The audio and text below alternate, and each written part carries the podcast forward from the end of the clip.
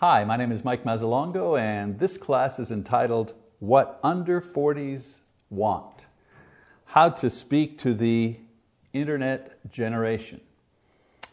Well, I want to begin by saying that uh, every generation finds a way to distinguish itself from the previous generation, whether they do it by social custom or new philosophies or advancing technologies. Every generation has a way of breaking away from the previous generation. Let me give you an example. I'll use my own mother, for example.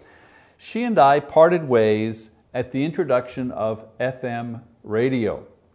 Her A M radio set was always tuned to the A M dial, which in the sixties and seventies, where I lived in Montreal, was set to eight hundred C J A D. C J A D was the king of the airways, king of A M. Uh, in Montreal where we lived. Uh, they had uh, talk shows, they had music, they had contests, weather, news, so on and so forth.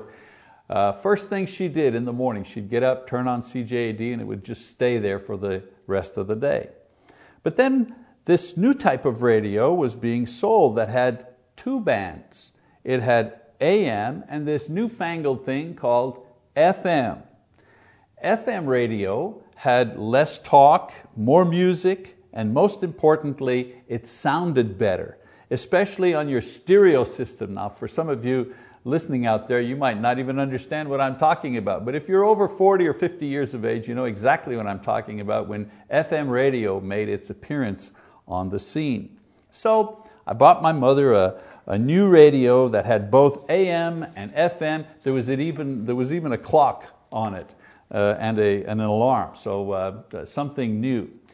So um, I said to her, I said, Mom, look, all you have to do is switch the button from A M to F M, and when you do that, you're going to get you know, more music, it's going to sound better, you don't have to listen to as many commercials, so on and so forth.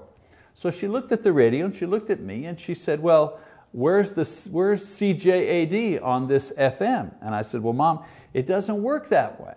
So she said, well, find C J A D on this new radio. So I switched it back to the A M. I found C J A D eight hundred, loud and clear, and she said to me, just leave it there. Until the day she died, her radio was tuned to C J A D. Now, I don't even want to get started on the time I tried to get her a V C R so she could listen to uh, movies. Uh, she never used it, not one time. So in my own life, I've, I've experienced the disconnect between the generations about, um, about technology.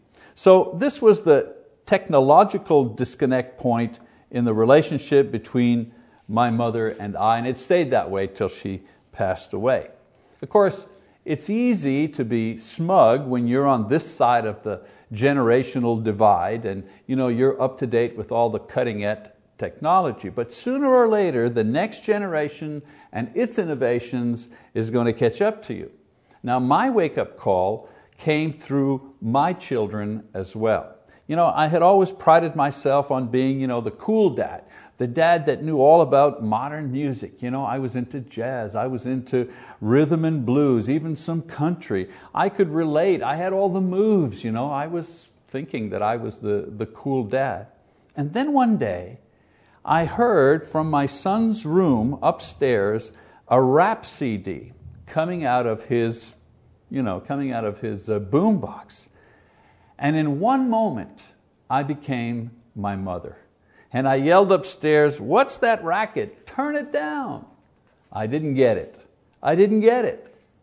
They say that you've passed the tipping point of middle age when you stop complaining about the older generation and you start complaining about the younger generation. And so the advent of rap and the whole hip hop uh, culture sent me to a seniorville in one, one single day. Like my mother, I didn't get it. And like my mother, I didn't want to get it. You know, like that, that, that insightful family counselor Bill Cosby used to say, when it comes to teenagers, dad is not interested in understanding or justice. He just wants peace and quiet. Okay, so why am I talking about this? What's, what's the point here? Well, the point is that this generational disconnect over technology and social norms happens in the church in the very same way that it happens in families. It doesn't mean that families have to break up because of these things. It simply means that parents have to learn new things, new ways to understand and communicate with their children. For example, I bought an iPhone and I learned how to use it and text with it because, well, that was the only way I could communicate with my Uh, with our youngest son, William. Uh, William, you know, he, he will not go to voicemail and check voicemail, rarely even answers his phone. He always looks to see if there's a text. So the only way I could keep in contact with him was to learn how to communicate with him on his uh, type of technology. So what I want us to think about for a moment um, uh, is about what this newer generation, what I call the under forty generation, Uh, because they were born in the seventies and in the eighties. Uh, I want us to consider for a moment, what disconnect do they feel, not with their parents, but rather with the church. I think this is worth examining because the people who are the leaders in the church today are actually part of their parents' generation. And so the same dynamic of disconnect working intergenerationally in families is also at work in the church as well. Our challenge, therefore, in the church is to find a way to connect with this generation and understand what they need and what they're searching for, especially in the church. And so um, uh, this lesson uh, continues under the title, The Four C's That Under forties Are Looking For in the Church. So I want to share with you what I believe are four things, four C's, Um, basic elements that under forties are looking for when they're seeking a church, when they're seeking a, a, a spiritual guidance. Elements or markers in their Christian experience that makes church relevant to them. You see, we need to understand that the under forties are not as loyal to a movement or to a group as were the previous generation. We can, you know, we can maintain Bible integrity and our restoration ideals, but we have to be sensitive to the markers or to the elements that the under forty people are looking for in order to identify with and see as genuine Christianity from their perspective. And what they are looking for, you know, is not unbiblical. It's just not always present in our churches. So the four C's, here they are. Number one, connectivity. Under forties are looking for connectivity. Our usual sense of connectiveness in the church revolves around the, you know, the Sunday, Wednesday worship and other fellowship events. It's one of the reasons we stress good attendance at all worship times and participation in fellowship events. I'm not saying we should abandon these biblical and basic ways to connect with people and help them, you know, integrate into the body of Christ. I know that the purpose of worship is, is, is not necessarily fellowship, but in our case, it's a major time for fellowship. What I'm saying is that we have to add ways that people, especially those under forty, can feel connected to the church on their terms.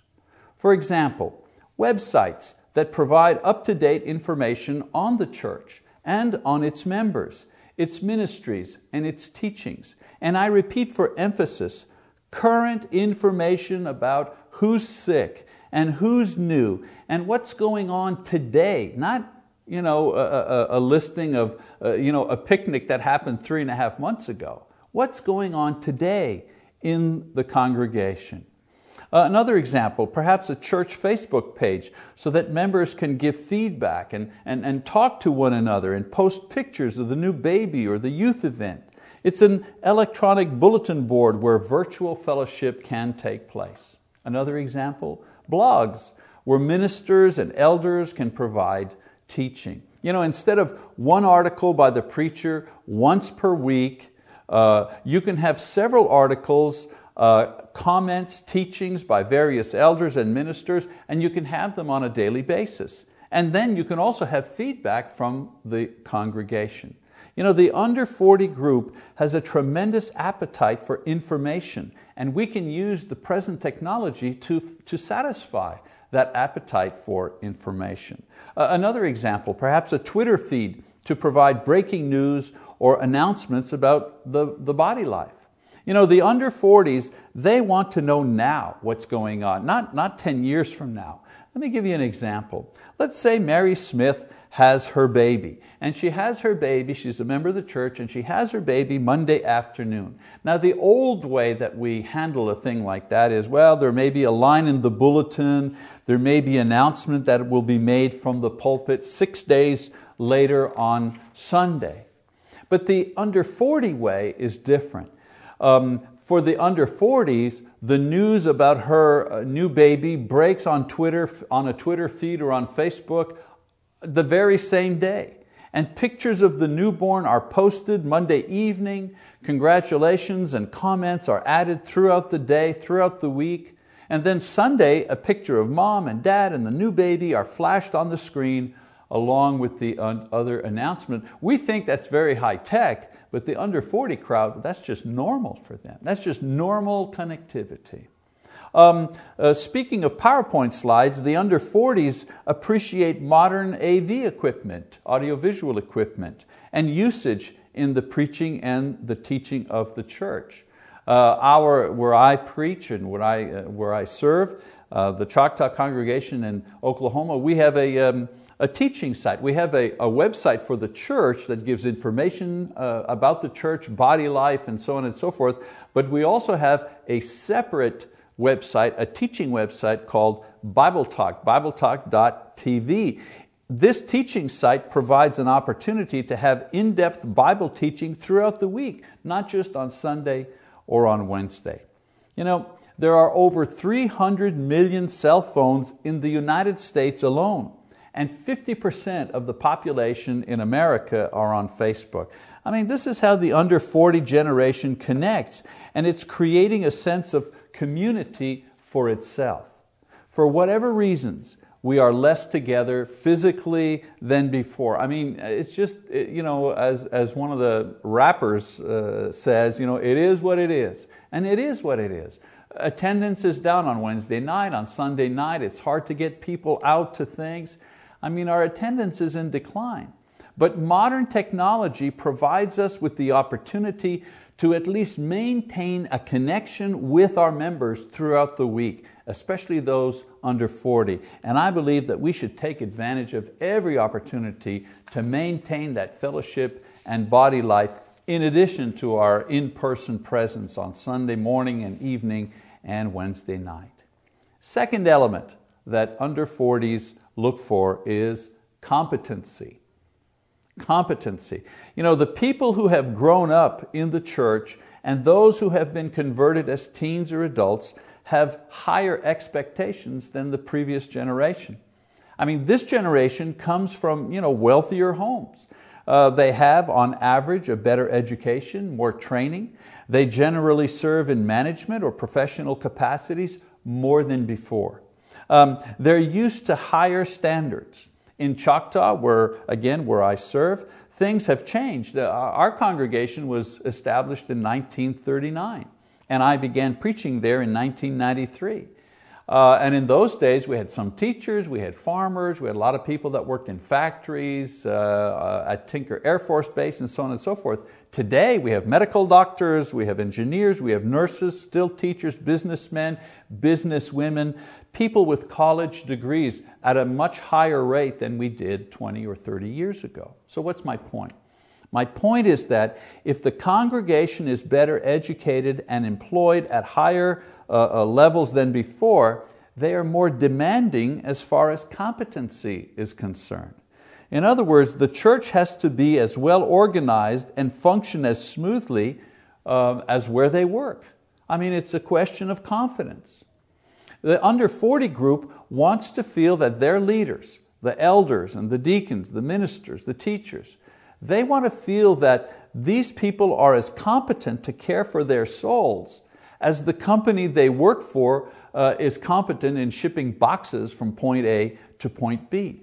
I mean, it's difficult to inspire confidence in a software engineer who supervises ten people at the office during the week if he comes to church and he sees a spelling mistake on the sign out front, or he sees, you know, a, a poor language or poor grammar uh, in the bulletin, Or you'll have trouble uh, convincing a young mom to attend Bible class if the sheets in the nursery are dirty or there are smelly diapers that, are, that remain in the trash can a week uh, after she has uh, last visited. You know, our Bible teaching and preaching may be accurate, but if we're incompetent in taking care of our building or organizing our projects or preparing an orderly and well-run public worship service, under forties will not take us seriously. And I stress the worship service because it's the most public thing that we do. Everybody sees it.